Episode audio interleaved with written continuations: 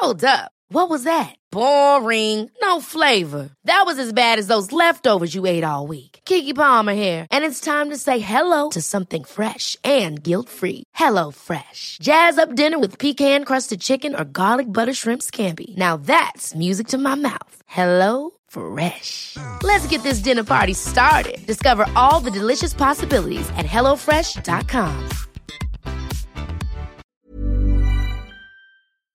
Hi everyone, Ashley here.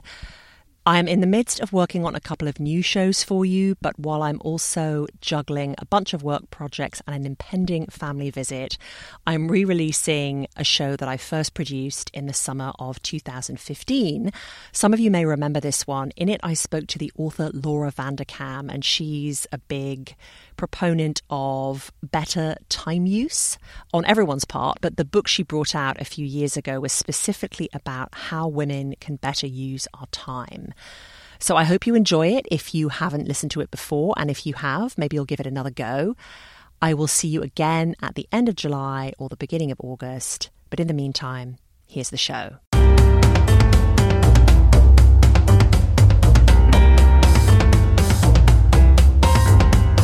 Welcome to The Broad Experience, the show about women, the workplace, and success. I'm Ashley Milne-Tyte. This time, my guest says women have bought into a story, a dark tale that says we can't have senior jobs and a thriving family life. We just don't have time to make it all work. But she says beware of scaling back. If people are thinking about taking an 80% schedule, I would caution against that because it is quite possible to slack for 20% of the time and still get paid for it. Coming up, how women with big jobs manage their time and what the rest of us can learn from that.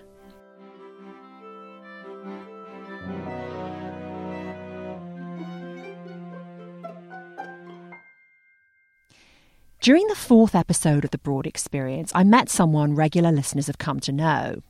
Financial Times columnist Mrs. Moneypenny believes women can achieve whatever they want. It all comes down to choices.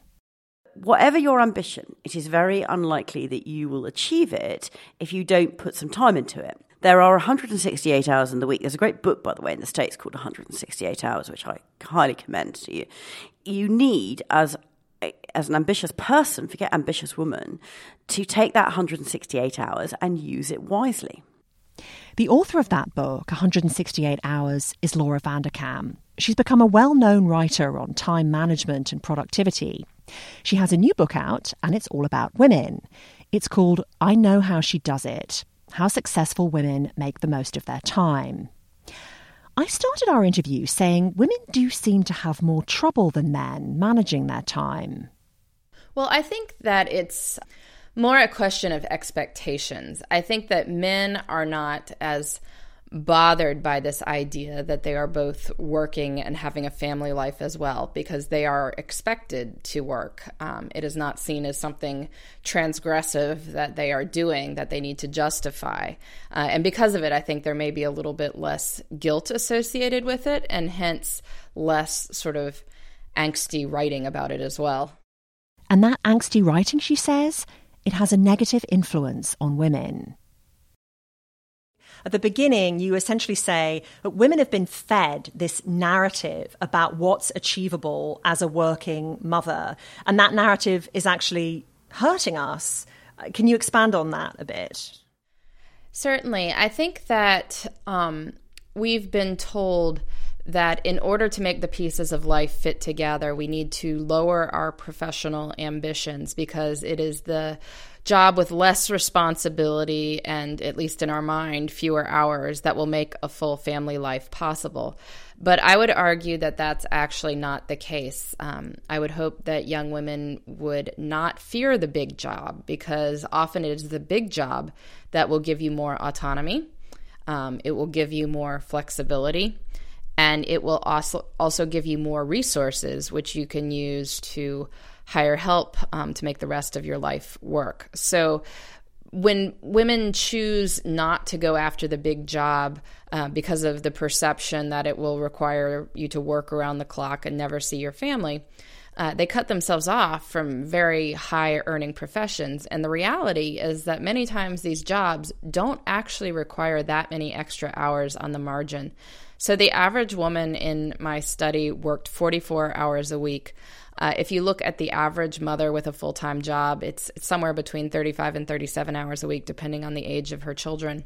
Uh, so, you know, the difference between 37 hours a week and 44 hours a week, it's not nothing, but it's not, you know, an order of magnitude different either. So, if you knew that the difference between earning uh, less than $40,000 a year, which is what the average woman with a full time job earns, versus earning six figures a year, is possibly seven hours a week. Well, that suggests there are quite you know high returns to those few extra hours on the margins. And especially since the women in my project were often able to move work around in ways that kept it from interfering with family life in the way you might imagine it would uh, they had far more balanced lives i think than people imagine. And in many cases i think than women with jobs that at least on the surface seem more family friendly Laura is married with four kids herself. Her youngest was born earlier this year, and he isn't sleeping well at the moment.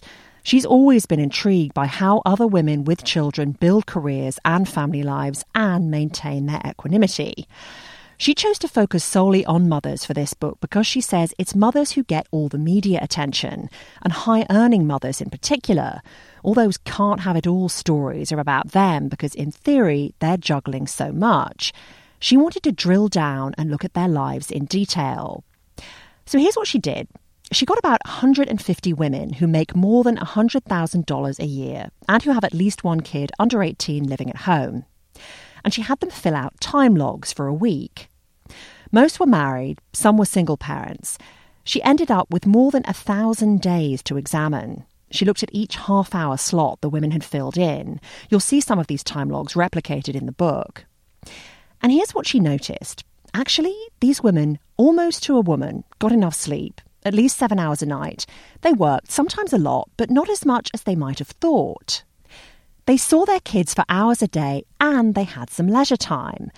This emerging portrait did not fit in with the horror stories we hear of the hair on fire, stressed out female executive. I wanted to talk to Laura about one horror story in particular, about two years ago, a lawyer at the top firm Clifford Chance wrote a goodbye email to colleagues, and it made it onto the internet. She outlined a horrendous day she'd had. It featured fractious children, an unhelpful husband, demanding clients, bad traffic, and late daycare pickup. She concluded by saying she couldn't practice law anymore and be a good parent. It was all too much. Wasn't it? To be fair, the woman at Clifford Chance had an absolutely horrible day. I mean, that was uh, a pretty wretched one, as wretched days go. On the other hand, I think it is also possible to have a wretched day within a pretty good life. And so the question is do we feel like we have to draw a conclusion from a wretched day? Or can we just acknowledge that sometimes there are wretched days and no one is entitled to a stress free life? Without knowing more about that woman's story, it's impossible to say for her. But Laura says it's important to see the whole mosaic of your life to keep pushing ahead. She says people should look at time as the whole week, the whole 168 hours, or even the whole month, not focus on what they can or should do in just one day. The women in her study cobbled successes together over a few days projects tackled, clients met, kids taken to dentist appointments. And to make it all work, they often let themselves off the hook on things like email maintenance or housework. Yes, plenty of them had a cleaner, but they still had to do things like dishes and laundry and picking up after kids, and many of them just let it go. Sometimes dishes went undone, floors stayed messy, a child got herself ready for school even if she left the house looking less than pristine many of these women gave up control to gain some precious minutes.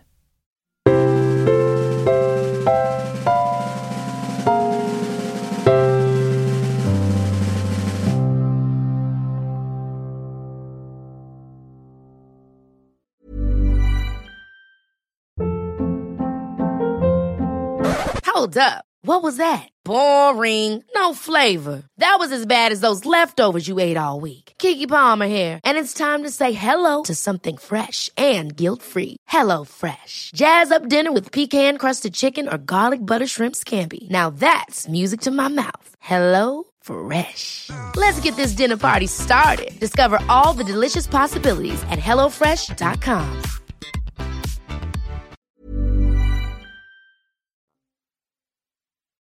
There's another study I'm going to mention that some of you may have read about earlier this year.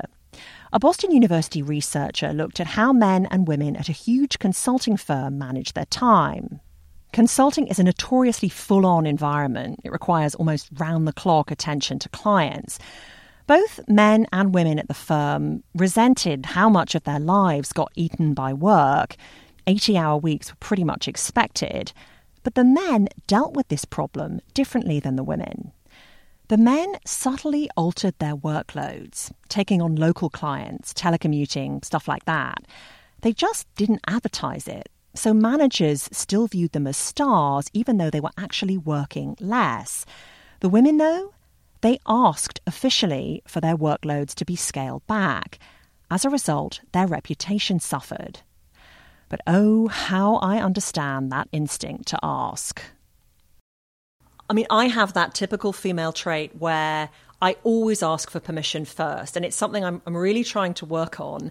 But I've noticed this about myself that I never just assume I can do something. A voice inside me says, Oh, no, you can't do that. Yes, I think we have a tendency to want to be good girls and play by the rules. And in many cases, that serves us quite well in life. It's why women are doing better at graduating from college and things like that than uh, men in general. But when it comes to the workplace, it doesn't always work in our favor um, because women get the idea that if they want to work differently, they need to negotiate to get that. Well, inherent in this word negotiate is that you are giving something up in order to get something you want. And what is that thing you're giving up? Well, it's often pay, it's prestige, it's promotion opportunities. And what you really want is not necessarily to work less. You just want to work differently. You often want to move work around on dimensions of time and place.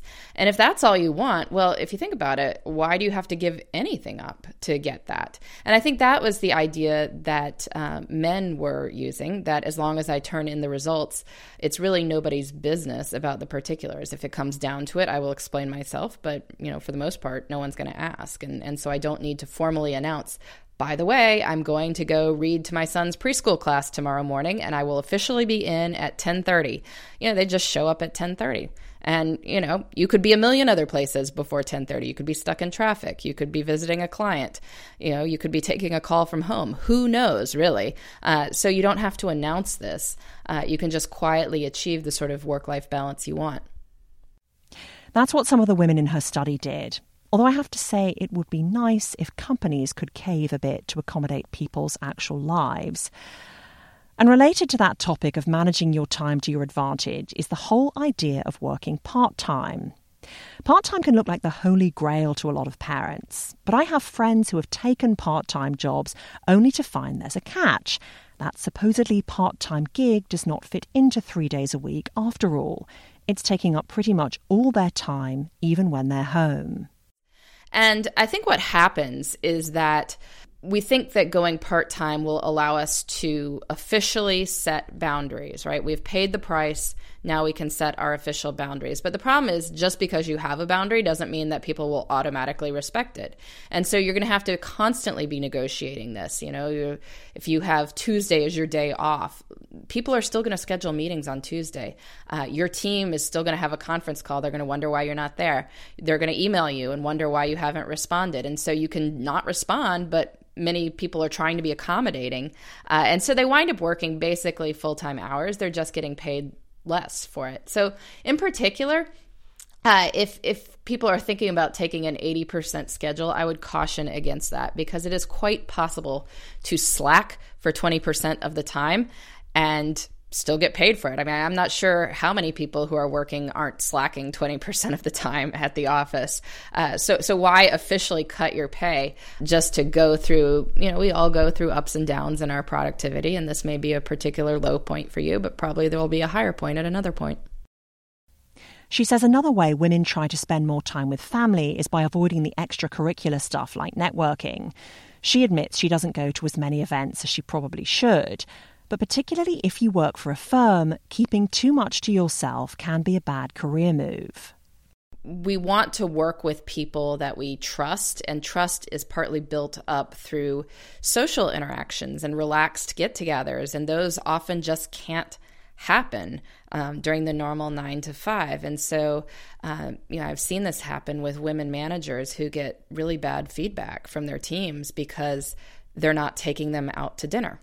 And that seems so silly. Like, why doesn't everyone just want to go home? I mean, why, you know, why should you have to hang out with your colleagues more? But it is this investment in social time with your team that makes people trust you and like you and want to work with you. Uh, and, and so you ignore that at your peril. And I think it helps to recognize that this need not be an either or situation. Just because you are a working parent doesn't mean you have to go home at 5 p.m. every night without fail.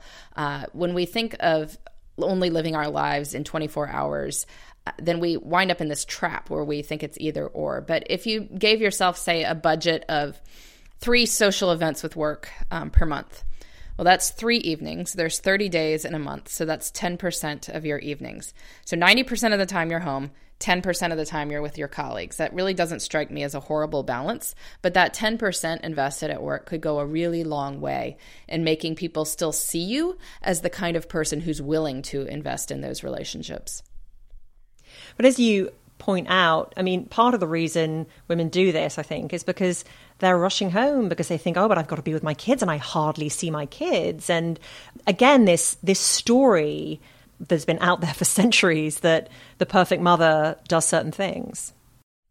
Well, I would I would argue with the centuries thing. I think it's been out for approximately fifty years, and before that, um, there there wasn't as much discussion of this. I mean, if you look at um, more traditional societies, certainly mom is out there in the fields right alongside dad. There's there's no uh, separation here in terms of uh, the the traditional roles, but uh, yes, there is this story that is out here that um, a good mother does certain things, and even women who earn incredible amounts of money, which will give their children all sorts of opportunities, um, will not give themselves any credit for that because, in their mind, the only thing that counts that a mother does is that she is available at 10 a.m. on Tuesday.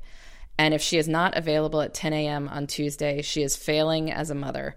And the fact that you can bring the kids to Europe for spring break and afford the best violin teacher out there and have them live in a good school district or pay to go to private school, none of that counts, right? And I find that a very funny um, way of looking at it because kids need both time and money. And almost universally, if you are working, you are providing both.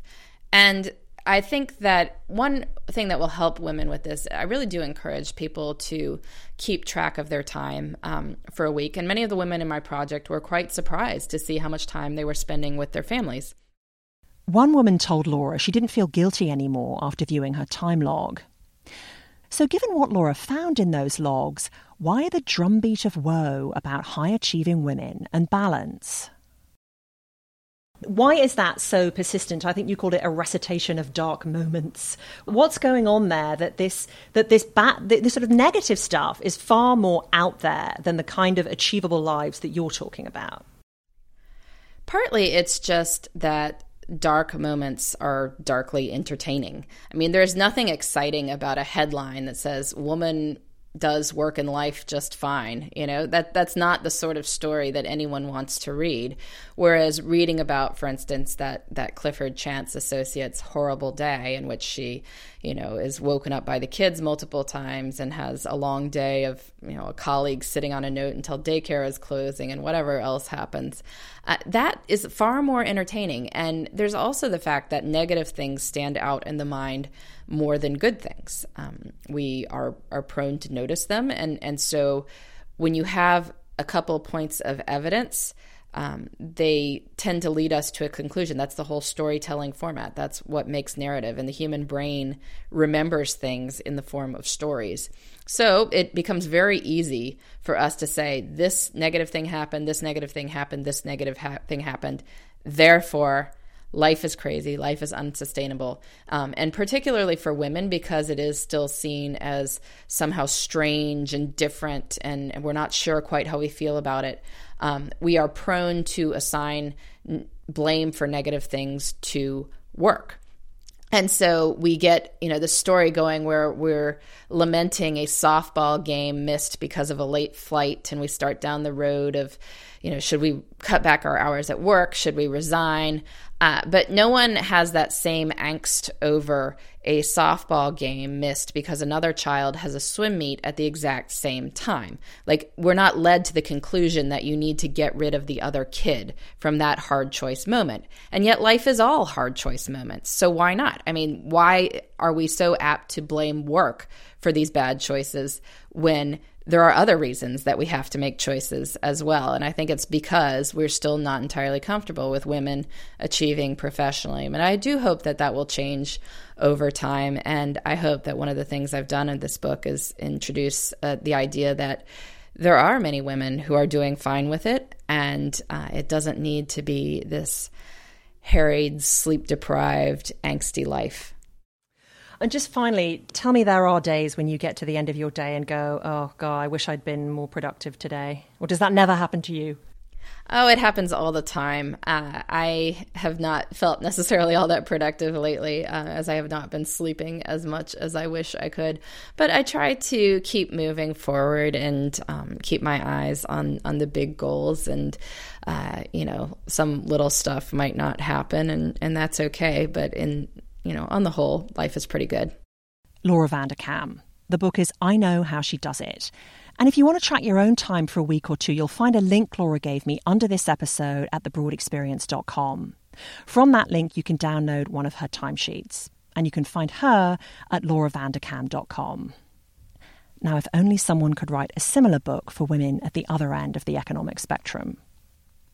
I'd love to hear about how you manage your time, whether or not you have kids.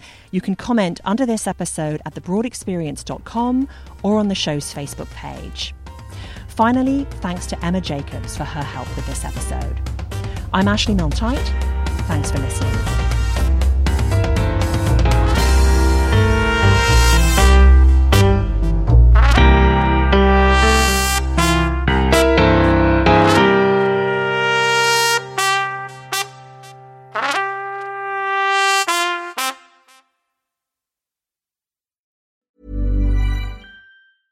Hey, it's Danny Pellegrino from Everything Iconic. Ready to upgrade your style game without blowing your budget? Check out Quince. They've got all the good stuff, shirts and polos, activewear and fine leather goods, all at 50 to 80% less than other high-end brands. And the best part? They're all about safe, ethical and responsible manufacturing. Get that luxury vibe without the luxury price tag. Hit up quince.com slash upgrade for free shipping and 365 day returns on your next order. That's quince.com slash upgrade. Ever catch yourself eating the same flavorless dinner three days in a row? Dreaming of something better? Well, HelloFresh is your guilt free dream come true, baby. It's me, Keke Palmer. Let's wake up those taste buds with hot, juicy pecan crusted chicken or garlic butter shrimp scampi. Mm. Hello Fresh. Stop dreaming of all the delicious possibilities and dig in at HelloFresh.com. Let's get this dinner party started.